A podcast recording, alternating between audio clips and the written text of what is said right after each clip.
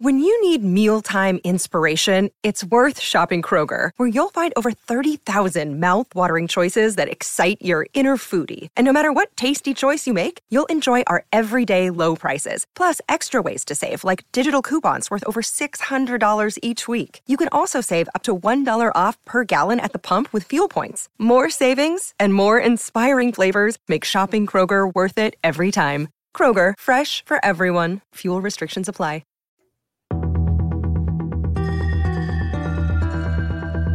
Are now listening to the War Report Podcast Network. What is everybody? Welcome back to the College Loop Podcast, episode 166 of the College Loop Podcast. I am Dylan Larck at your on Twitter slash X. I, I keep saying that X part, Twitter. I'm here joined by Mr. Harrison Tartar. How you doing, buddy? Hey man, I'm great. Uh, just got to witness Auburn absolutely thump South Carolina in the biggest uh, SEC, I'm sorry, excuse me, biggest margin of victory over a top 25 team in program history. That's a little bit of a mouthful.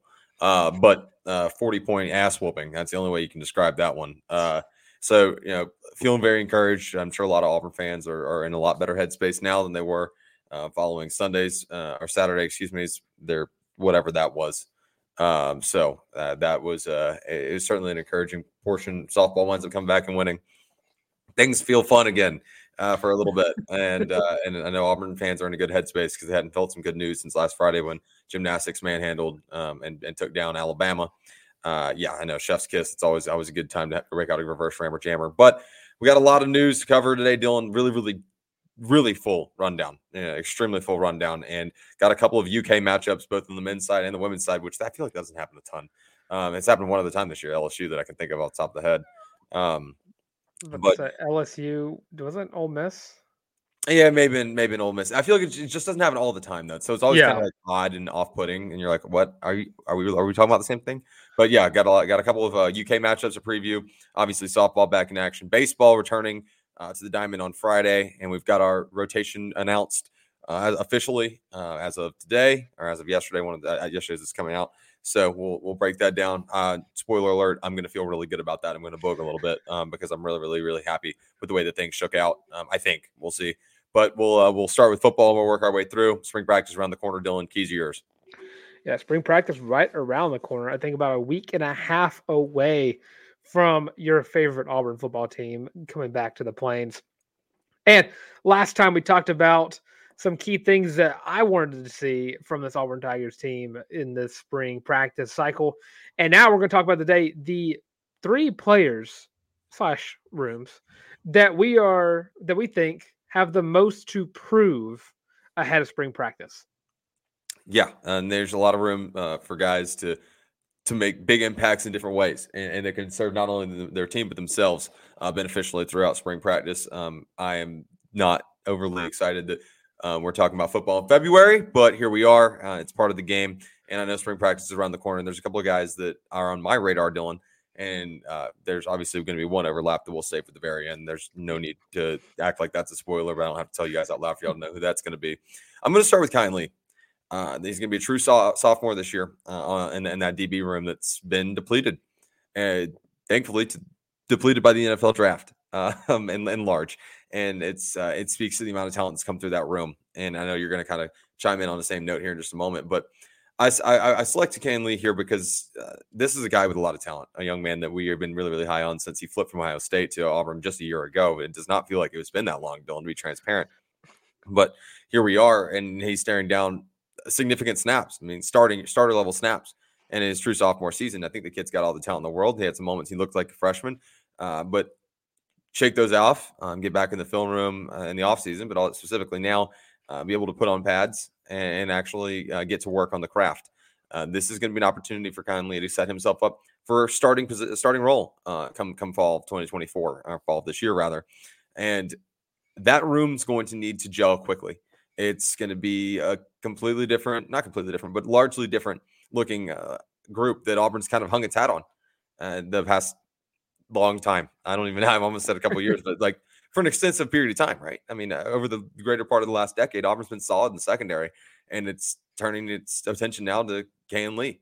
Uh, and, and and and obviously, I'm leaving out a couple young men who are going to be right there beside him, fighting for starting positions. Uh, but it's very, very important for him to step up and and show that he's put on the weight, um, that he's not, not put on the weight, but sculpted his his physique to to tailor to what an SEC DB needs to look like. Um, that his skill set's been tailored to what an SEC DB needs to look like, and that he can take that experience from 2023 and put it into 2024 and, and prep to try to lock down some of the most talented receivers in the country. I mean, the, the SEC is is very, very load, very much loaded at the skills position in general, but specifically at the wideout position. Let's you don't have to look that far away from LSU just a year ago. Uh, and and you're going to have a, a, that kind of talent throughout the season, especially when you're you're adding in an, uh, a new opponent in Oklahoma, and uh, you've got a, some of your, I guess, perennial foes are not going anywhere. Georgia and Alabama are right there, and uh, we are certainly eager to see what he can do. So I, I think there's a lot of room for Kayin Lee. Yeah, and I talk about the SEC being a uh, being a tough match every week of the conference schedule. I did hear that they're planning on by 2026 going to the nine con- nine conference games. Yeah, I heard that earlier today too. Does mean that if Georgia wasn't already named as a personal as a permanent rival, they will be. They will be, and uh, they should be. I mean, protect yeah, protect that rivalry. Yeah, uh, I know that Auburn does not have the best luck against Georgia, but I am not one to to bow out out of Georgia's way. No, don't shy away from from from uh, a rivalry that's that rich in tradition. I mean, it is literally the deep South's oldest rivalry. That rich in tradition, you don't shy away from it. And bring on LSU too. I don't want to get rid of that rivalry either. There's always uh in large ninety percent of those games, ninety five percent of those games are just goofy, and they're so fun to watch. Um, so yeah, I, I will I will miss LSU on schedule this year, but yes. All right, and I'll take your Kayin Lee, and I'll also talk about Keionte Scott as a guy I'm looking at not because I think that he's going to play bad or, or, digress at all throughout the season. I, I actually think that Keionte Scott's going to be one of the better parts of this team. It's more or less the fact that he is changing positions from that star to the outside corner. He'll be the starting corner for Auburn football in 2024 under this new defensive regime. Uh, Wesley McGriff is still there. Crime Dog is still there. Uh, but the entire the rest of the staff is completely altered. Uh, Aldridge has moved to defensive ends coach as well, so you're going to have uh, a new look for this d- defense. And Keionte Scott's going to be uh, an outlier, not an outlier, but going to be outside. and it's a position we saw him play a little bit in against Maryland, and he didn't play terrible. He he played pretty well in coverage, uh, and kind of just how, how that game went. That game just nothing went in Auburn's favor, and I hate that I'm talking about that horrendously bad, horrible game. That the only bright side of it was Auburn fans got to celebrate so a little bit of time in Nashville. Uh, but yeah, I'm looking at Keionte Scott because I, I, it's a guy that we we know what Keionte can do. He he's a guy who plays very well in the positions that he gets put put in. So it's gonna be very interesting to see how he performs as the starting corner for the Auburn Tigers. Yeah, I, I, agree completely. And and a young man who really wants to avenge people's last, uh, um, I guess, lasting memories of, of him in terms of uh, just not being where he needs to be at the right time. Uh, that's kind of as far as we need to be uh, and go into that. But also uh, a guy that's familiar with the program, um, that, that, stayed locked into this program and can be a leader in that locker room as an intangible. I'm going to take it from an individual individual perspective, jump over to position group before we go back to an individual. There's a little bit of a theme here um, that you and I have kind of eh, kind of on the fly come up with, and I, I kind of like the direction we're headed. I'm going to look at this wide receiver room uh, as as a as an entity, if you will, and and specifically the newcomers, Dylan, because this is a reconstructed uh, wide receiver room from its very core. Uh, you go out and you grab Cam Coleman, you get Bryce Cain, Perry Thompson, Malcolm Simmons, and Robert Lewis, obviously the transfer from Georgia State. Dylan Gentry. And, and Dylan Gentry, I'm sorry. Uh, out, and Sam Jackson the fifth. okay, thank you, Dylan. Um, I appreciate you gas, yeah, not gaslighting, but just talking over me. I appreciate it. Very kind of you. Anyways, uh, I'm looking at this group because there is a lot riding on this receiving corps to be successful. And I'm going to be honest, right, wrong, or indifferent. There's a lot riding on them to be an, an instant impact. Uh, whether or not that's fair, probably not. I'm just being honest. But the harsh reality of the world is all, all Auburn fans want to see immediate improvement. And and this wide receiver corps and that uh, that excuse me, I almost said Bruce Pearl, who is fully the head basketball coach at Auburn, that Hugh Freeze and company have gone out and grabbed and and kind of put all their eggs in that basket.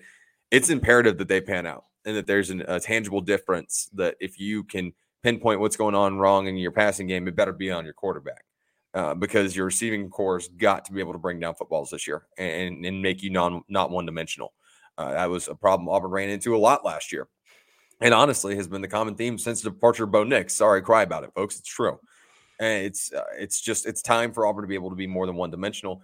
And I mean, Cam Coleman specifically, that young man's got to live up to his hype. But once again, right, wrong, or indifferent, but he's got to be the product that was advertised um, because you need that guy and you need a go-to guy um, that you can you can trust. And obviously, that's going to fall on on your returners. Hollywood's got to have a big year, um, and and and you can go down that list, right, Dylan? And you're receiving you know your H backs not are not ex, are not excluded in terms of uh, dump off passes, but mostly this receiving corps in terms of downfield plays, it's it's imperative. So uh, I'm looking at that room entirely. Like you guys got to take a big step and get adjusted to the college game and the SEC game if you're a newcomer to the conference at a very very quick and borderline unfair level. Yeah, and I mean Auburn uh, brought in. I'm trying to remember all the guys that got brought in last uh, last transfer cycle. I mean it was uh, Shane Hooks and Jyaire Shorter were two guys that we were very high on going into last season, and neither one of those two made any kind of impact. I will say Jyaire Shorter did average 10 yards a catch uh, but that is because he had one catch for 10 yards. Right. Uh, but those guys are now gone. Uh, I think Shane Hook's trying to go to the league. Uh, and I believe Jyaire Shorter went to Western Kentucky or Memphis. One of, one of those. Is Hollywood two. still not decided? I, I I digress. By the way, when I said Hollywood has have a big, a big year, I was trying to. He, draw, he's he's gone. He, he's I, know, I was trying to draw a comparison to like last year, and I just completely messed my verbiage up there. I thought he was in the portal. I didn't know that he was going league. He's he's been playing in the Shrine Bowls. Uh, okay, so he is he is league bound. I just yeah. missed that completely. Sorry guys, but I was trying to draw the comparison to like last year when you bring in a guy like Hollywood and you're like, oh, this is going to be like the the shining example, and it's important that he gets successful. And then I succeededly or successfully put the cart before the horse. So I digress on that. I mean, uh, he was he is on like all the Shrine Bowls. The only real I guess people going players going to the league game that gets any kind of recognition is the Senior Bowl. That's the so only one I recognize. So it's like if you're not in the Senior Bowl, you're just not getting any kind of uh, uh, media thrown your way at all. But uh, you're I would take your position group, and I also have my own. I have the offensive line. Yeah, uh, this is a position that's bringing in uh, one transfer in Percy Lewis, who I think is going to be an automatic starter because it's all SEC caliber offensive tackle that'll come in and move Dillon Wade to the guard position. You bring in DeAndre Carter and Favour Edwin, and you cannot forget the slew, if I'm using that word correctly, of linemen that are already here. Uh, Jeremiah Wright is back. Connor Lew is probably the only offensive lineman I don't have question marks surrounding or uh, don't know how, sure. what he can give. Uh, but this offensive line was was a, a position group that gave Auburn a lot of issues last season, uh, from the holding calls on big plays to the false starts to the giving up sacks to making sure that the neither quarterback felt confident in the pocket. This is a position group that needs to build the confidence that they can perform against some of the top defenses in the country, it, it being the SEC you still have Georgia on your schedule. Georgia and Kirby Smart are never not going to have a top defensive unit in college football. Alabama, no matter who is coaching Alabama, they are still known for having a top defense in the country. You avoid LSU, but you got to bring the fact that Ole Miss is bringing in a ton of defensive talent as well from the transfer portal. This is not a down year for the SEC. This is going to be a tough year for the SEC, especially no divisions, 12 teams in the playoffs. Every team's battling out for whatever spots are left. You need to have an offensive line that can handle the pressure and keep your quarterbacks in their right mind. And that's not something we had last year. But going to this year, I feel a little more confident about the offensive line because I, I go off the same memo I've go every single year. I talk about Auburn's offensive line. It's kind of hard for it to be worse. And the upward trajectory this unit this unit has been going on, the level of talent that is coming in, it's again hard for me to think it could be worse. Uh, Gunnar Britton is gone. He is going to the league. He's I think he also played one of the Shrine Bowls. Uh, he was a talented player who didn't work out. Uh, that happens in transfer portal, but in the transfer world. But now you're bringing a guy with SEC caliber experience. So looking at this position group as a whole, I definitely think that if Hugh Freeze and this staff and these, this team wants to win eight plus games in 2024, it starts right there in the trenches on the offensive side of the ball. Games are won and lost in the trenches, right, Dylan? You bring up a great point, and I don't really think I need to expand too much, other than agreeing with you that uh, the bar's low, the bar's really low. Um, but if your whole mantra is that you're going to bring Auburn back, you got to raise that bar. So it starts up front, and I, I, think that most of our, our concerns lie on the offensive side of the ball, and that's evidenced by what we were speaking about beforehand. And to kind of put a nice little bow on that, folks, I mean, I'm sorry. I really am sorry about this, but whether or not you like it, the quarterback conversation's here and, and it's not going anywhere. Whether or not you're sick and tired, I'm sick and tired of talking about it. I, I am. Um, because we're beating a dead horse uh, over something, uh, a conversation with an incumbent quarterback that's presumptively your starter coming into 24 or 25. But a lot of people having question marks makes this a conversation, myself included, having question marks. And Dylan, we were speaking right before we went on air, and I told you I don't know how Thorne doesn't fold under pressure as the incumbent uh, in, in this in this quarterback battle because I don't think he's the most talented of the group. I don't know that he's the second most talented of the group. Uh, I'm not going to go too deep on this one. There's really just not a whole lot of point, but I, I think we can go ahead and unanimously agree that Payton Thorne's got everything to lose he actually really doesn't have that much to gain in spring in spring practice if i'm being completely transparent yes you can get better you can you can improve your game and that never hurts but you've got the starting job to lose uh, that that is the biggest and scary as, as, as the starting quarterback that is the scariest thing that can happen in your entire life is that you have the opportunity to lose your job because you're not quite good enough to solidify that no one's taking it from you uh, no matter what Hugh Freeze is going to try to preach at you, and I'm not calling Hugh Freeze a bullshitter, but let's be honest, there's some coach speak here. No matter what Hugh Freeze tells us about, you know, maybe I'm wrong, maybe it's Payton, uh, maybe it's not Payton, whatever. That job is open. The door is always open. Uh, just like any position group, you can lose your starting job, but the quarterback, when you've got this much pressure to be successful, and once again, right, wrong, or indifferent, the ex- expectations are lofty in year two. If you got that much pressure to be successful, you got to make sure you have the right guy there in the most position, uh, important position on the field. Uh, that's where I'm going to leave it, Dylan. Uh, Payton Thorne's got everything to, to to lose and not really that much to gain. Yeah, because you're going in the spring, uh, and again, he's he's our unanimous number one. You're going to the spring with, I'm going to put quotes around it, a four horse race. Uh, I really think it's probably just a three. Uh, you have Hank Brown, you have Walker White, you have Holden Geriner, and you, of course you have Payton Thorne all battling out for that starting job. Well, here's the issue with those four battling it out. There's only one starting quarterback. Yeah. And Payton Thorne did not have the best ending of this of the a season. Uh, the Music City Bowl was just an abysmal look for all of the quarterbacks outside of Hank Brown. Uh, but honestly, going into this spring, you have every opportunity to keep your job. Every opportunity is on the table. You're going to get those first team reps. You're going to be the guy going into that first spring practice. Not going to be Holden. Holden will be the number two guy, and then Walker and Hank are going to be splitting with the three with the third team. It is completely up to Payton Thorne on whether or not that job will remain his in week two of the spring. This is not a spring battle. This is a week by week, day by day, practice by practice battle for Payton Thorne. And he has eh, all he has to gain from this is keeping his job. But yeah. let's say let's say Walker White, who's been getting a lot of praise from from media and coaches alike. Walker White could come in this room right away and start as a true freshman. Is it likely to happen? Probably not. Holden Geriner has got nothing but praise from the coaching staff all of last season he could easily just step right over. He, he's not that far behind Thorne, in my opinion.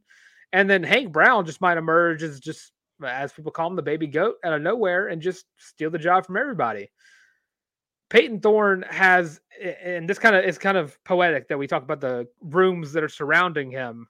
Uh, it's up to it's up to him to make sure that the, that those rooms actually step up where they need to as well. Because Payton Thorne was known to hold on to the ball for too long, take sacks. He was known to take errant pat, make errant passes, throw interceptions.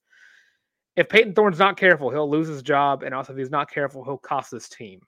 Yeah, uh, you're absolutely correct. And my last little closing statement on this is to your point, Dylan. Uh, there are four guys in this race, uh, and folks, people can tell you all they want that this is not a quarterback battle. It is. It, it I I, under, I understand and I completely get the concept of making sure that that is a the quietest narrative you possibly can make it because it is a giant distraction. It, it look look at no further than last year. All it was was a damn distraction all spring, not knowing who's who's going to play quarterback for Auburn in, in 2023 24. Obviously, wound up being Thorne with a mix of Ashford in, but all it was was a giant distraction. And and I understand that but also we need to understand that that, that job's not a given. And I really don't care what Hugh Freeze says right now. I don't buy it until the fall comes around and we see it until to, Tommy's leather. I'm not calling Hugh a liar. I'm just saying there's coach speak. They're synonymous sometimes, but like there's such thing as coach speak. this thing is wide open. Maybe not wide open, but that door's three quarters three quarters open. It's not just cracked. And and someone's got to step up, and leadership's going to have a lot to do with that. Uh, if you've got guys on a level playing field, it's going to fall down to your to who's going to be the biggest leader of this team. So, like you said, Dylan, uh, he's got everything to lose, and uh, I I hate being this way because you don't want to be in this in this spot. Everything to lose and damn near nothing to gain. Um, so it's it's uh it's it's a delicate world for Payton Thorne, and we will continue to give, give you guys updates as we're hearing things from inside once things get the ball rolling, uh, metaphorically for Auburn football in spring practice. For that, that will wrap up our football discussion about who has the most to prove coming into the 24 spring practice season as we creep slowly toward, believe it or not, these words coming out of my mouth, toward A Day as we creep in that direction, which does not feel like it should be this close, but it but it kind of is. Where it's now getting on our radar. April 6th. April 6th. I mean, like that feels like forever away, but like in, in our world, it does not. Um, so that's creeping up quickly. We're going to wrap that up and we're going to transition over here to Auburn basketball. But before we do so, I want to remind everybody if you're watching on the YouTube channel, make sure you hit like, subscribe, and ring the bell, drop your feedback. Give us your top three guys that could gain the most or need to perform the most in Auburn spring practices and give us your feedback on anything we're about to talk about, whether that be Auburn basketball, softball, women's basketball, baseball, the whole works, the nine yards. If you guys have not already subbed to the channel, please do. It's the number one way you guys can support us. It's absolutely free. doesn't cost you a dime. If you're not listening on the YouTube stream, totally cool. Thank you guys for hanging out with us on your streaming platform of choice. Just make sure you give us five stars and a thumbs up, whatever the highest rating is on that streaming platform. Share the show with a friend so we can continue to grow Looper Nation. You guys are the best in the world. We appreciate you. If you want to support the show in ways beyond just subscribing, if you feel like really, really supporting some creators here. We really appreciate that. Head over to the warreport.com, pick your very own College Loop War Report Podcast Network, co-branded Feel Loopy t-shirt. Comes in five different colorways, most comfortable shirt you will ever own in your entire life. Dylan's got it up on the screen right now if you're watching the YouTube stream. And you can grab that link from the description in any of our shows. You don't have to type it in the search bar. We'll just bring you right to it. Once you pick up your shirt, make sure you use hashtag Feeling Loopy. That's that feeling without the G and post it on social media whatever platform makes you the happiest, just tag us in it. Use hashtag feeling loopy, feeling without the G, and we'll throw it up on the next stream show, whatever that makes may be, whatever that timeline looks like. Thank you guys for your continual love and support. So much love to you guys. Real talk, y'all are the best. Um, shout out Dylan for rocking the show solo on Tuesday. By the way, I am in the middle of Hell Week at work, so Dylan, I want to you to know that I love you and I appreciate you for that, and for all you guys for your continual love and support um, and giving us the encouragement and sometimes the hate uh, to continue to go. Um, our haters, our motivators. Anyways, so let's roll into Auburn men's basketball. And I mean, I just don't have another word for it. Auburn whooped South Carolina's ass. Uh, they they defended their home court and and the best home court advantage in college basketball to this to this point. Uh, actually, I saw a fun little tidbit. I think the second second best home court advantage uh, in men's basketball this year is Morehead State, uh, which is super fun. Like that's just known Auburn pipeline school uh, known SEC pipeline school and a fun mid major. But Auburn did everything on paper correct. Now I'm I'm an asshole, so I'm going to nitpick here in a minute. Auburn did everything that you could ask for uh, out, of, out of a club uh, in, in, a conference game against a top 25 opponent. Mind you, South Carolina came into this game ranked 11. They will sink like a rock because they were a ticking time bomb waiting to get exposed. I don't think they're a bad club whatsoever. I think they're absolutely a tournament team. They remind me a lot of that uh, 2018, 2019 Auburn team that did make the Final Four run, but I mean, just like kind of scrappy, don't make a ton of sense. Won a lot more games than they were supposed to. You, you get the picture when I'm coming, coming, getting pulling together here, Dylan. Kind of remind me of that. Auburn shot. I, I love saying this out loud. I, I this is just so ha- just damn near euphoric for me. 61% from the field, uh, 60 60% from three, 12 of 20, 12 of 24 of those came from Johni Broome, by the way. Just throwing that out there and then shot 89.5 from the free throw line. I mean, you really can't ask for a whole lot more than that, other than one of your starters not scoring a single bucket. But welcome to the Chris Moore show. He didn't. um, not, I'm not nitpicking. It's just kind of the way that it is. Auburn did everything right in large, Dylan. I'm going to let you give your feedback. I've got my bullet point list. It's going to be a little bit of a roller coaster ride. I promise it ends on a high note because this is actually a giant, enormous Q1 win. And actually, Auburn fans, just so you know, you are you can root for Carolina lose one more game just to make things a little bit safer in the conference, but you need them to win a lot coming down the stretch because you need this one to stay a Q1 in the worst way possible. Because this is a Q1 that you can look on your resume and say this is why they should be a top four, top eight, top top eight, top twelve seed. Like that is this is a resume builder. Dylan, I'm gonna let you give your feedback and then I'm gonna roll. Yeah, and that 60% from the three point line is just such a gorgeous thing to look at. Uh, I, I might frame like the This box, score? score. Yeah, I might just frame that somewhere. Johni Broome shooting four for five, Jaylin Williams shooting five for seven. I mean, those two are your money makers. Whatever those two are playing on point, this is why people agree that Auburn is one of the top teams in the country that people should be afraid to play, especially Neville Arena. But sadly, you cannot fold up Neville Arena and bring it wherever you're going that following week. This, uh, and I'll get a little negative. It is an issue to look at Auburn week by week and seeing the games that they play away. It, you don't get this level of play. You Sure. get a very, very, very down, uh, watered down version of this Auburn basketball team. You don't get Jaylin Williams and Johni Broome uh, lighting up the box scores. You don't get uh, Chad Baker-Mazara stepping up in a huge way like like you do. You don't get smart shots from KD Johnson. It, it's a weird thing to watch happen because we watch it happen every single time this team plays.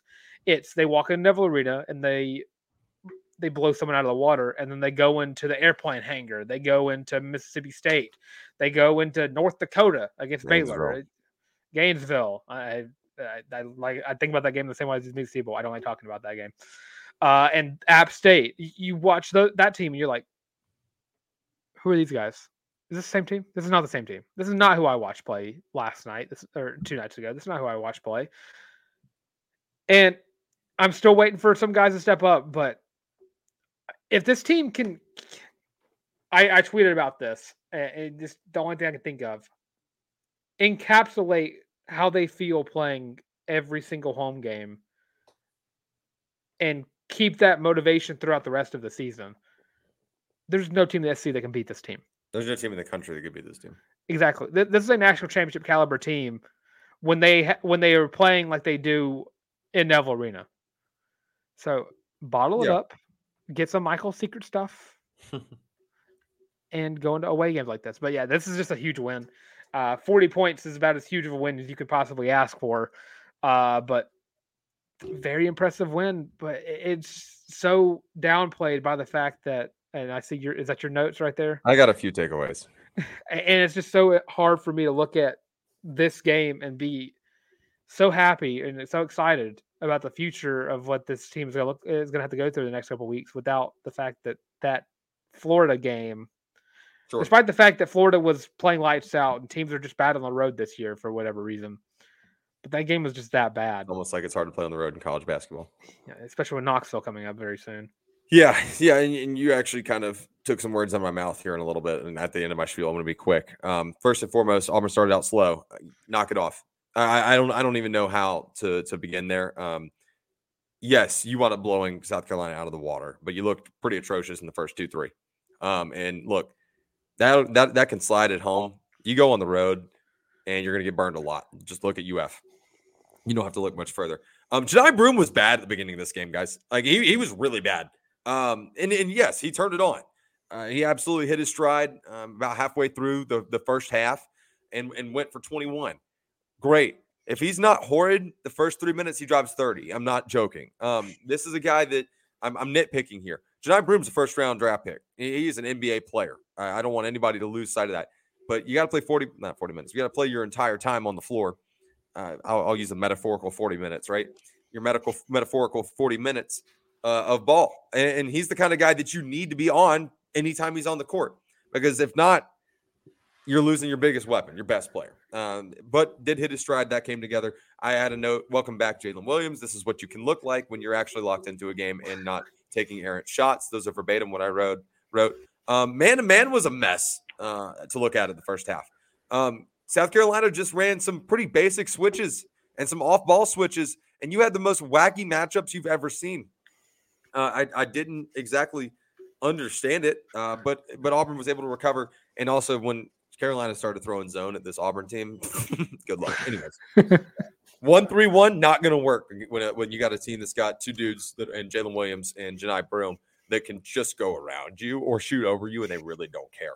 Um, but the man to man was tough, um, and the in game adjustments were good about that, especially after halftime. And the man to man really didn't matter. Um, objectively bad playing the play in the paint from Dylan Cardwell. Like on the defensive end of the ball of the of the floor, for whatever reason, Dylan was horrid at letting guys get behind him. Uh, and I'm, I'm, folks. I know I'm nit- nitpicking here, but I'm. Uh, this is the things you break down when you're talking about a team that you think you can win a national championship with. This is just a point that I need to identify. Dylan Cardwell has regressed under the rim, and and he's actually kind of, what's the word, regressing to the mean on the offensive end of the floor.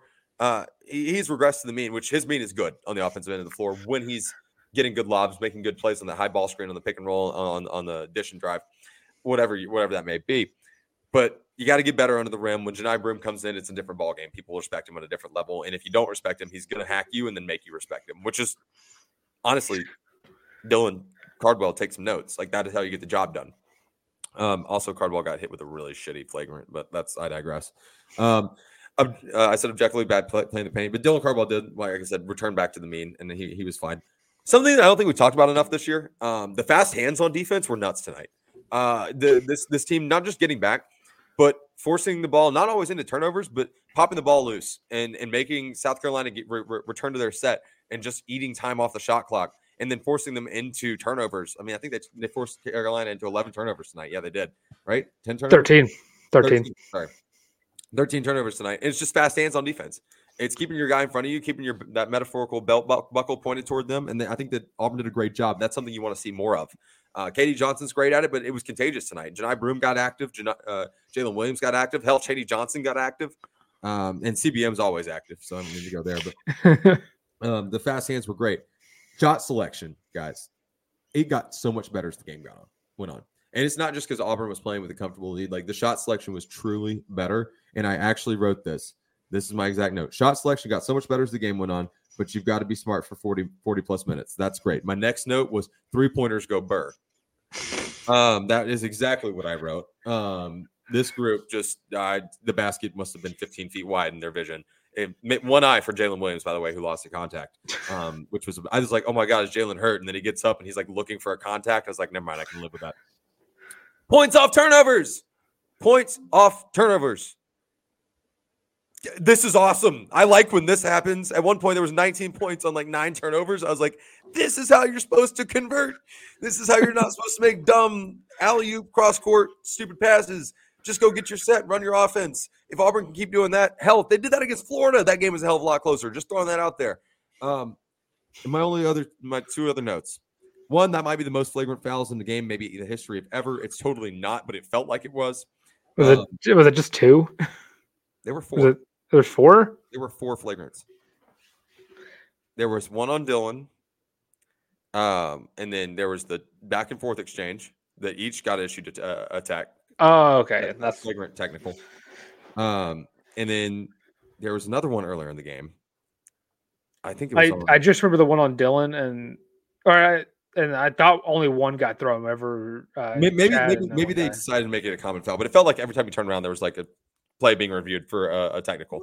Um, so that was super cool. My last closing note: you can't play every game at home. Um, yeah, I wish wish you could. Uh, take this one and and and figure out what you did right X's and O's wise. Dylan, I know you mentioned the whole bottle up your energy at Neville Arena thing, and I get that. And if you can figure that out, please give me your secret remedy. I will give it to the team, um, and I will make sure it, it gets to the right people. But you can't play everyone at home, but you learned a lot today. Um, you're capable of beating the absolute breaks off of teams like that are really good teams. I don't think South Carolina is a really good team, but I digress. Uh, you you're capable of just absolutely just thumping teams like this. Why are you straying from what your your brand of basketball is? Because today Auburn played Auburn basketball, and you see what happens. You do that, you hang 101. You let your walk-ons play for two and a half minutes. That is what Auburn basketball looks like this year, and that's what they're capable of. Anyways, that being said, going to run through a quick preview, Dylan, and we'll give our score predictions for Kentucky. I'm not going to take too long. I'm really honestly just going to highlight one player, um, maybe two. Rob Dillingham deserves some flowers too. Uh, but Antonio Reeves is the name of the game on Saturday night, college game day. Kentucky traveling to Neville Arena, and we've got a star-studded showdown. Um, it's star-studded whether or not you want to call Auburn a team of NBA guys. I don't necessarily know they are, but a really, really, really exciting clash of, of two teams that they can go relatively deep. Auburn deeper than Kentucky, but it runs through Antonio Reeves. This young man, 19-4, um, a game averaging, he plays 31 and a half minutes. I mean, dude can play the entire game if you want him to. Shooting 88% from three uh, from from free free throw, excuse me, 43 7 from the three point range and sh- knocking down almost 50% of his field goals. Antonio Reeves is a problem. And when we've known this, he's he's in that conversation with the Mark Sears of the world about who are who's going to be your SEC player of the year, which by the way, Johni Broome should be in that conversation. I digress. He is But- the conversation. Yeah, he, he should be the conversation, but I that's that is my orange and blue glasses. Um, I think that if you look for an MVP, he is the most valuable player on his team. Like, there, I- show me someone better. Um, like tr- truthfully, um, but this is going to be a, a really what it's going to come down to, Dylan, is Auburn making sure that they're playing to their game. Kentucky's really not been as flashy as we thought they would be this year. Um, they've come out flat a lot. They've come out flat at home a lot, which so is Auburn. But I dig- I digress. They've not been particularly amazing on the road, um, and and they probably should have beaten Tennessee a week and a half ago, and just didn't have late game composure. Auburn's got the opportunity here to do something really special and make things really, really interesting in the SEC. Can the Tigers get it done on uh, on Saturday, Dylan? I think they can. Uh, I think with this being a- again, it's in Neville Arena. It it's the home field advantage in college basketball. It could- you don't get. I don't think there's very many other teams that have this level of play at home and then go elsewhere and just completely look like a. I think there's middle of the more than you think there is. There probably there definitely is, but I'm also Not very solely them as much, exactly. I'm very solely in the Auburn sphere of things. I have a friend that's a really diehard Creighton fan, and he wants to blow his brains out every time they have to play on the road. And they're and Right. Creighton's a really good team this year. I had Creighton. I, did- I had Creighton in my Final Four last year, so I can't. I don't know that they're that good this year. They're not that good this year. I, I'm very well of that. Very well known of that. But I, I mean, I look at this. This looks. This feels like the second coming of Alabama back in the Neville Arena because Antonio Reeves that we talk about Mark Sears a lot. It's the same game plan. You're you're playing against a veteran guard who can shoot the lights out from the Well, three point line. Yeah. If you put a base level like that, it's the same scheme level. You're playing against a talented guard. Mark Sears not a veteran. Is he not? Has he not been there for like a few years? I think Sears. Hold on. in, in basketball rules, you're a veteran as soon as you're there after uh, more than one year. So, Mark Sears is a senior. Okay, I swear I didn't think Sears has been there that long. yeah, he's been there for a hot minute. Okay, never mind. Your your parallel draw is completely correct, and I will shut up. And- Saturday's and- game is presented by Cook's Pest Control. By the way, just do with that as you will. uh, this game's also at five o'clock uh, p.m. So you're going to get hopefully some well rested uh, Pearlville uh, attendees Or ultra sleep deprived. or ultra sleep deprived, which is oh, they're going to smell the exact same, but one of them is going to be a little more rowdy and a little, little less likely for Kentucky to leave the arena alive if they win. At least from our point of view of what we what we know of Pearlville. Uh, it's definitely changed. It's more civilized than it was back Yeah, what in the our hell day. is that about? They, they they but they got skyscrapers and, Yeah. and transport transportation and food delivery. we delivery were having these fax machines when we were there. Like, we had to call Tarr's girlfriend Abby to get, to go get some cookout so he could eat. right, right. Wake up at five in the morning, sleep deprived. Also, shout day out Abby. Five years. We've been dating for five years as of last Friday. I've been on the show since then. Shout out Abby. One and a half years for me and Lauren. That's big time. Anyways, continue. Yeah, but yeah. Uh, so this is a game I definitely Auburn can win. Uh, this is not a- not a game that I can confidently say Auburn is going to put up uh, hundred points or win Mm. by forty in. Mm. Uh, but I'm I'm looking at a nice. Uh, I'll give the same deficit I did uh, for this game. I'm going to say Auburn probably. I'm going to say 75, 70. I like Auburn to get in the 80s. Uh, I like I like 83, 74. Um, I, I really do. I think Auburn pulls away late. Uh, I, I think it's going to be a really fun one. I, I think it's going to be back and forth. Um, bite your nails. Make sure you've got like a whole fresh pack of gum that you're going to be chewing nervously. Um, especially Jack Hart. I'm, I'm looking at you, dude. I know you got to get a new pack of flavorless gum for that because that guy that guy can eat some gum, man. He'll get stressed out and it's just nuts. But yeah, I, thi- I think it'll be a fun one. Uh, I think Auburn wins this one. I really do because well, if you don't, you're shit out of luck in terms of winning the SEC regular season. Like, let's just be honest. Um, because you win on Saturday and you get an awesome reward. You get to go play a feisty team in uh, in UGA in Athens, which should scare the ever living crap out of everyone here, by the way. Um, and then if you win that one, your big prize is congrats. You get to go to Knoxville and probably get your ass handed to you. Um, and I'm not saying that Auburn's not capable of beating Tennessee. I just don't think they're capable of beating Tennessee on the road. But Auburn beating Tennessee on the road after losing to like Florida and Mississippi State on the road would just make sense because Auburn. Um, then again, you know that, that's a, a long ways in, in in in the future, being three games. But I am already looking, Dylan, at the point of I've been counting games a lot since like game two of the SEC season. um, this one's it's top heavy now. Um, South Carolina is going to lose again. Auburn's probably going to lose again. Uh, it's can you survive two losses? Uh, and Alabama's the end of their season is not particularly favorable. They've got a handful that someone's going to slip up and beat Alabama again. Yeah, they have Texas A&M, they have Florida, Kentucky yep. at or at Kentucky, at Ole Miss, right? Tennessee, at Florida, right, and then Arkansas, right. They don't have a fun end of the season whatsoever, and and Auburn's gets easier um, if they can get through Tennessee. You've got Mississippi State at home, uh, Missouri on the road, and then Georgia at home. And, and, I like you to win all of those. Actually, looking down the stretch, I've only got one game that I think uh, that Auburn loses, uh, and I think that is Tennessee on the road. But you've got to be able to survive the rest of them. Tennessee's already got that third loss. Uh, you, like to think Alabama's going to get it, uh, get that third loss. South Carolina's already got their third loss. Um, so now you're just sitting here waiting on and playing the tiebreaker game.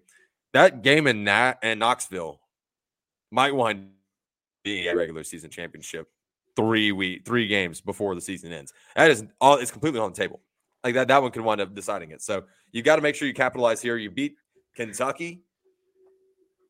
Your resume looks really good going into March. Um, I never feel good about the SEC tournament. I just I don't think I ever will again. Um, so you've got to um, yeah, Auburn's got to show me something other than just whatever the hell we watched the past three years. Um, and it was a, it was a fun trip to Tampa, regardless. beach, beach, beach, beach, Never before seen picture of us on a beach. Anyways, um, yeah, that was great. Matter of fact, in honor of if Auburn wins one game in the SEC tournament, I will put the Snapchat story on this stream of Dylan taking a photo of the beach, and I'm taking a photo of Dylan taking a photo of the beach. It's a beachception picture. It's amazing. Also, um, the picture of us trying to get a flip flop tan on Colin's back while he was taking us. Oh, that's a really good one. That's a great one. Yeah, we should totally bring that up. Uh, all this to say, um, both of us picking Auburn to beat Kentucky on Saturday. I don't. I'm not not. I'm not not stressed about the game, um, but like I'm not as worked up about this one yet, at least as I was about Alabama Part Two. I was more worked up about Alabama Part Two because you're avoiding the sweep than I was Part One, but I was worked worked up then too. Um, I am infinitely more concerned about that Tennessee team. Uh, infinitely. Um, so we'll we'll have to see where that's at. And if Auburn beats Kentucky, I'm going to feel a hell of a lot better and probably care a little bit less. Uh, if Auburn when Auburn loses in, in Knoxville, sorry guys, I'm being a pessimist. I just don't. I, I got to see it happen. Um, I don't believe it. I, I'm mentally preparing myself for another like 42 40 final score Auburn Tennessee game in Knoxville. Oh, I forgot about that. Oh, so I was I'm there. Like, what the hell? I'm also preparing myself for uh, Antonio Reeves walks in the Neville Arena and he stubs his toe on the goalpost and can't play the game. And then Kentucky fans are this game doesn't count because Reeves didn't play. Yeah, well, that'll that's just the Kentucky way. Speaking Those of Kentucky memes, Auburn women's basketball, um, absolutely uh, just put on a clinic in Como, and I know you covered that already, but they get to play a Kentucky team that could not be headed in a compl- in a more different direction than their men's team.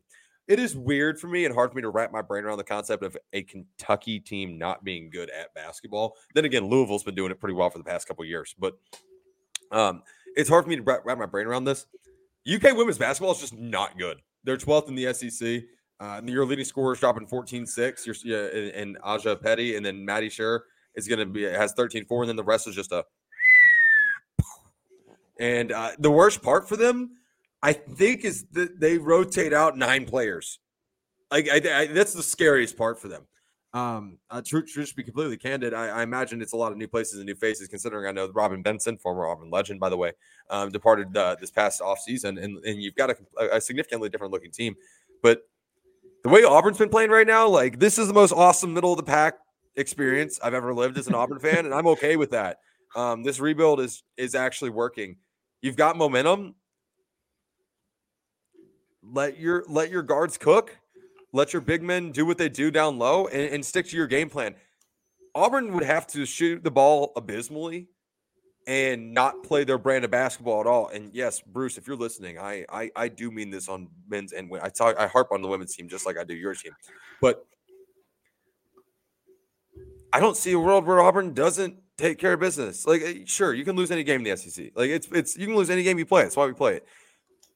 I don't I don't know why Auburn would not win this game, uh, barring you know just coming out flat, which we've seen them do, and and that's part of the uh, roller coaster of, of a rebuild, right? But you're beating, you're starting to win the games you're supposed to win on a routine basis, and and this is one of those, and and we're getting into that category where it's like you're almost expecting this now, which is unbelievable given what the say the program when uh, Coach Jay took over. So I really like Auburn to take down Kentucky, and Kentucky didn't like shoot the ball well, like forty percent from the from the field, which is fine, but like they shoot twenty nine percent from three, and they're like sixty three point five percent from the free throw line. Hell, just foul them. I'm, I'm, not joking. Like if they're going to the rack and, and anybody's on the roll, like their highest, they have one, they have like two players that are bringing up your average, and only one of them plays significant minutes, and that's Maddie Scherr. She's shooting 79 8 and after that, your highest score in Ajae Petty is is 53-4 from the free throw line. Like it literally does not matter. Foul them. It, as as petty as that sounds, like just foul them. Who cares? Make them make them earn it.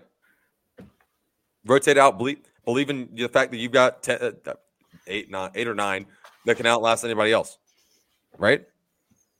Thoughts? I mean, I, yeah, I completely agree. I mean, this is a this is a Coach J team that has been built by the defense and has been helped by the offense. Uh, I've heard several analysts talk about how Coach J has coached up this team, and Auburn uh, might be the best defensive team in the SEC. It's just they just have some nights where the ball just does not go in the hoop like they want it to.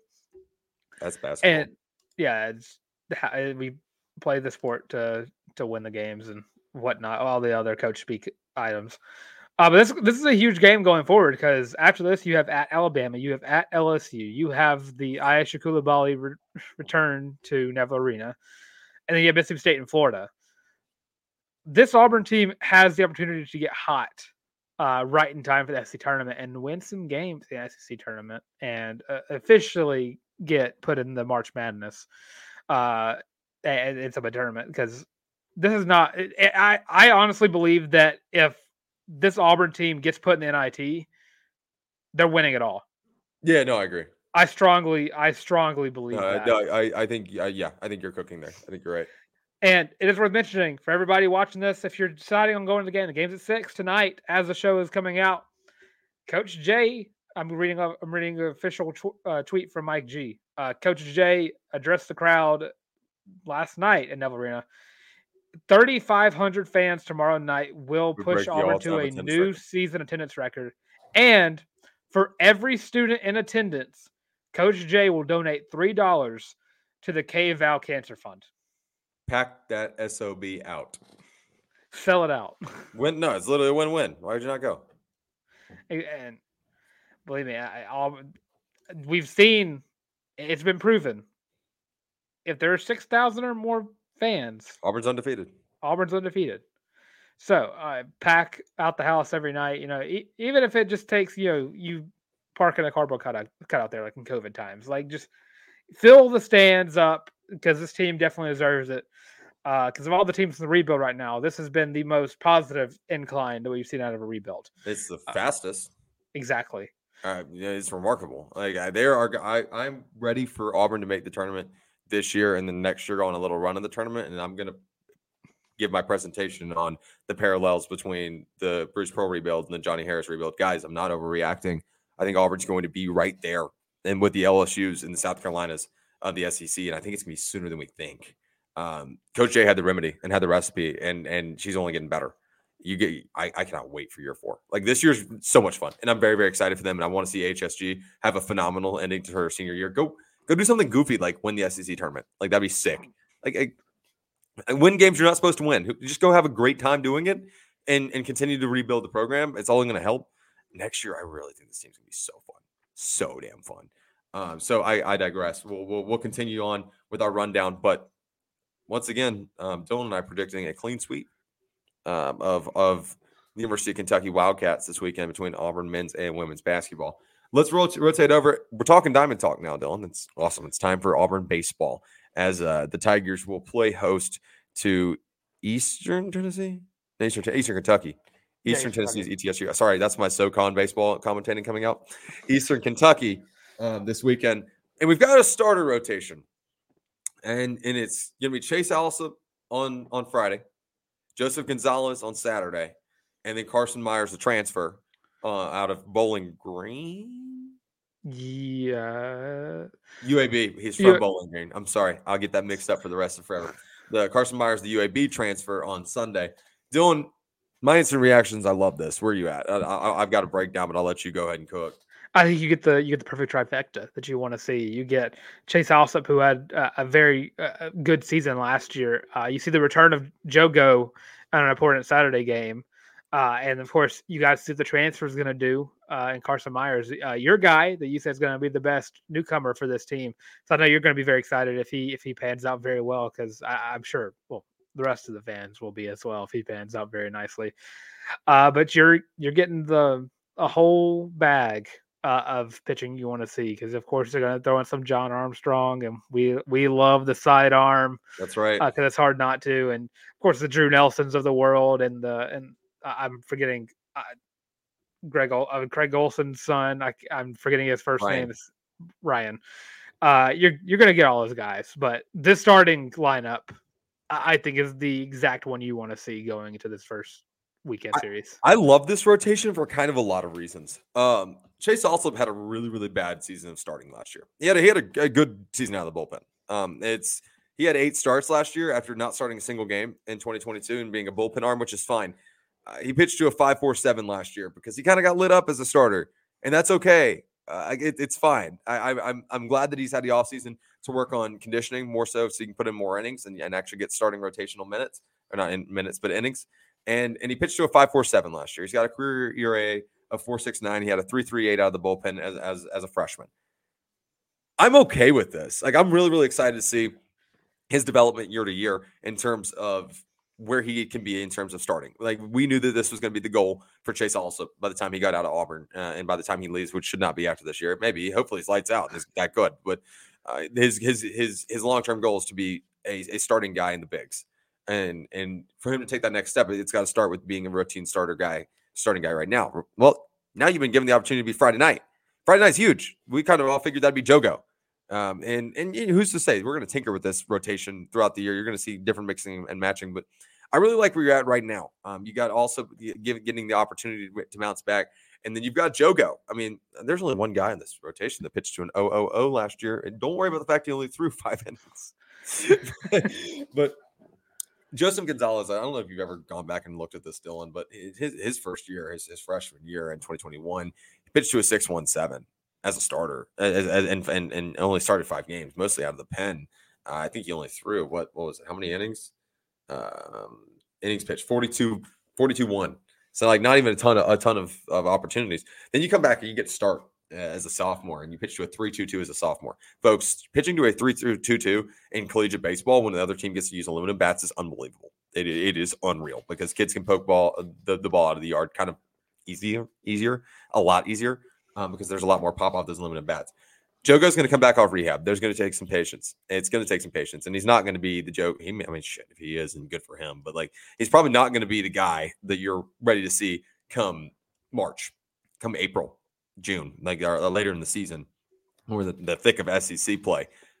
But he's going to be really, really good, and he's got the opportunity to bounce back. And then you bring in Carson Myers. Uh, let's not forget this young man was a three five two in the Conference USA as as a sophomore. Um, and, and then freshman year only had he had 25 release uh, uh, relief appearances and struck out 28 batters in 28.1 innings. This guy had 71 innings of work last year and pitched with 3.52 as a sophomore.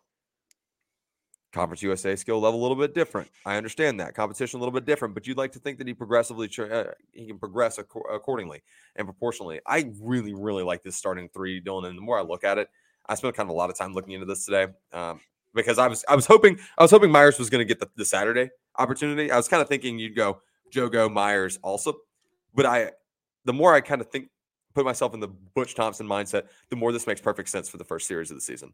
Um, I love this offense is going to come and it'll happen, but you got to it's got to it's got to start on the pit on the, on the defensive end. I'm really pumped. Yeah, I am too, and I'm also be very pumped to see uh see the guy who's gonna be catching all these all these pitches as well, and Ike Irish, who I think has officially been cemented as the catcher. Yeah. Uh, so it's gonna be a weird change of pace to see a to see a catcher who I can trust to hit the ball. Yeah. Hey, look, Nate Larue, shout him out, bro. Shout out. I, I man. love Nate Larue. He was one of the most. He was probably the most consistent batter last season. Uh, towards the end of towards the end of it, uh, whenever what was it? He was he was it, right right eye He was bat, right-handed, but left eye. He he was he like uh, what was it? He's like left eye- right eye dominant, but you know swings from the right side of the plate, so you're trying to see over your nose or some crazy shit like Lindsey Crosby was telling. me. I don't know, man, but like I'm glad he pieced it together. He was one of the best defensive catchers in the history of Auburn baseball, excluding Da- David Ross. I'm not naive to that, but like that guy was lights out, and and now having Ike Irish behind the dish. It's good. Uh, that means you have a, a, a, routine guy that can build his relationships with his pitchers. That's so so so important um, a guy that can read his guys, uh, and we're not kind of doing it by platoon anymore, uh, which is important uh, because you've got to have the, the the the anchor behind the dish. This is coming from a washed up catcher, I understand, but uh, you, you you really want your your catcher to be your, to be your field general, and he's got to be able to know what his strengths and weaknesses are, not just physical but mental uh, of his guys. So it's very very important, and I think that's a, tremendous uh, help. Let's talk about the other side of the diamond here, Dylan.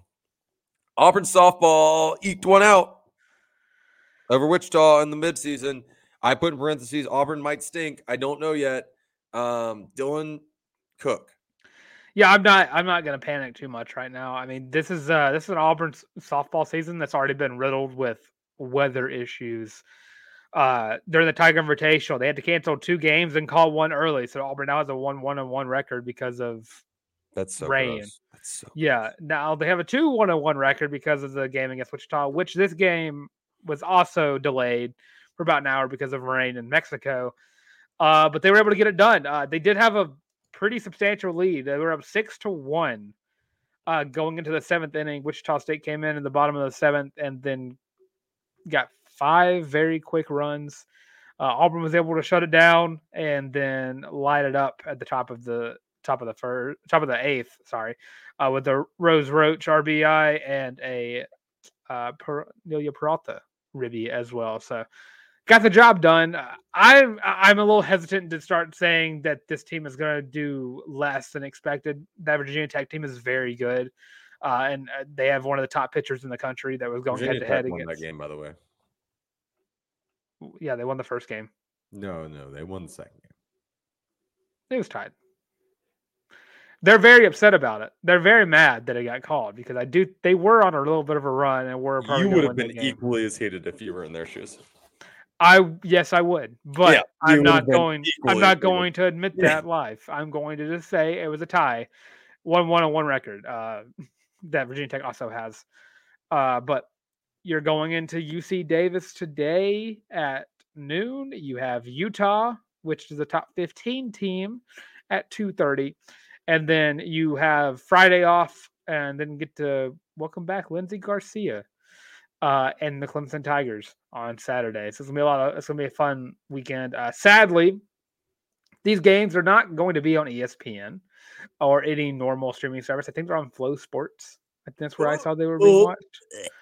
So you can also just follow Auburn softball on Twitter as well and get the updates. I'm Like I had. you. I di- I'm not condoning bootlegging things, but if you can do anything to avoid getting a FloSports subscription, they're never going to sponsor us, Dylan. I can drag them through the mud. They suck. They're so bad.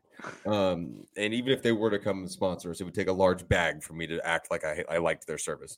Um, so yeah, no, that's disappointing. If you're looking for other things to do this weekend to cheer on Auburn athletics, uh, Auburn gymnastics does travel to Baton Rouge on Friday evening um, to take on Livvy Dunne and the LSU Tigers And Haleigh Bryant. and Haleigh Bryant and the LSU Tigers, um, known TikTok uh, sensational, um, since uh, TikTok sensation gymnastics team in Friday Night Heights, but a talented team in LSU and a good test for for Auburn on the road um, to be able to go out and continue to progress the way that they have been to this point this year, right, Dylan? Yeah, it's another meet that I'm look I look very forward to watching. Uh, Auburn gymnastics did uh, num numbies against Alabama last week, and I cannot stress enough how thankful I was to be able to watch that happen in person, and then show my girlfriend how to do reverse rammer jammer. Reverse rammer Uh, jammer feeds families. It's, it's so fun. Uh, but yeah, this is gonna be a fun meet. Uh, Cassie Stevens versus Haleigh Bryant is gonna be an all time Cinema. Uh, it's it's going to be absolute cin- cinema, if you will, because I, I- think Haleigh Bryant just hit the uh, I forgot what it's called, what it's called, but she's gotten a ten on every single rotation this season. Like she's gotten it's it's wild, and I don't I don't want to diss the the women's sports at all, but I, I do think Haleigh Bryant deserves a lot more love uh, for the LSU gymnastics team. Uh, and she could be up there right there with Livvy Dunne. Just put them both both on the pedestal Uh, because Haleigh Bryant is just absolutely ridiculous. Haleigh Bryant's giving you results. Livvy, Livvy Dunne's giving you clicks. Put them together. Exactly. you two do their full routine at the same time. That way you get all the views and the people are watching Haleigh Bryant absolutely kill it. But I, I, I say that I would say to say Livvy Dunne is also an All American. So I, I'm speaking out of my butt Livvy here. Dunne is also like, regardless of the TikTok cringe, like she is extremely talented. And um, every single one of those girls are absolutely ridiculous. If you're if you're not talented, you're not competing in the SEC. If you're not watching gymnastics, I don't know what you're doing. Yeah, It's you're so right. fun to watch. You're missing watch. out on Friday Night Heights. You suck because they are electric. That's all we've got for the College Loop podcast today. Um, I'm going to wrap it up here, Dylan, and remind everybody that if they want to continue to support the channel, the number one way you can do so is by hitting the subscribe button, liking this uh, this video, and ringing the bell so you can stay up to date. Wow, I just smacked my ring against my desk. That was loud. So you can stay up to date with everything going on right here at the College Loop podcast. Make sure to give us a comment, uh, drop your drop your thoughts on anything you guys love to tell us when we're wrong, and I'd love to read them. Um, so that's a it's it's a fun afternoon pastime for me the day after the show comes out. I do read the comments. We do. So when you say mean things, just know that if you're trying to hurt our feelings, you don't, but I do read them. Um, and my mom reads them too. So keep that in, in, in mind. Just so you guys know. My mom has called some of you an asshole before. Fun fact. Um, and my mom doesn't curse very often. Um, so that's true.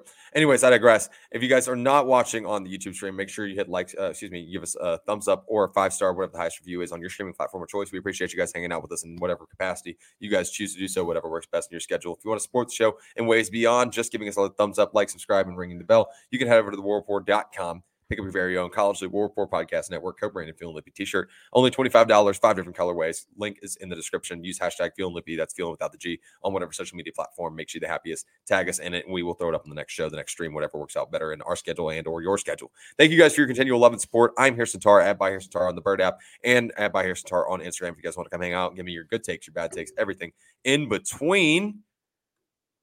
Take care of yourselves. Take care of each other. Hope you guys all watched the Waste Management this past weekend. It was way more entertaining, entertaining than Super Bowl, except for Usher, who was awesome. I've not been on since uh, the Super Bowl. Atlanta won the Super Bowl. Um, not the Falcons. That will ne- literally never happen. Uh, but Atlanta did win the Super Bowl. Dylan, thank you uh, for entertaining me, and let's get out here. Yeah. Uh, also, I just want to. I'm my face is. I have a very puzzled look on my face because there are already students out for the for Pearlville already. Lunatics, and I love it. That's the culture. That's the culture. Dude, it is three days away. The Yeah. tents are already out. It's already crazy. Uh, beginning of the of a civilization. Uh, that get gets treated way better than our civilization did back No kidding. back three years ago. But yeah, yeah, that's wild. That's also awesome. So I love to see that. Um, yeah, I'm Dylan Able Tank on Twitter. That's at Y A B O I the Tank. Also Instagram as well at Dylan Larck at D Y L E N L A R C K. If you need other help, if you need visual aids to spelling that, it's just right there, right there in the orange bubble. My name, and the white one is my Twitter handle. And of course, if you're also going to look for me in the college loop, that's literally everywhere. That's on Twitter, TikTok, Facebook, the works. All of those at the college loop. Visual aid for that over there, right above Tarr's head and below. Uh, and it's right there, down there. Uh, and while you're down there, go make sure to go ahead and like and comment and subscribe. Uh, leave your thoughts on who do you think has the most approved for Auburn spring practice, and what is your prediction for Auburn, Kentucky, both the women and the men's editions of those games happening this well tonight tonight and this weekend. Uh, but yeah. Uh, and also, if you hate seeing our faces, completely understand it. Uh, I see how y'all respond to how we look. It's also very funny. Uh, there's also audio versions of the show as well on Spotify, Apple Podcasts, Google Podcasts, and of course Amazon Music. And of course, all of that being said, this has been the College Loop Podcast. Love you guys. Happy late Valentine's Day.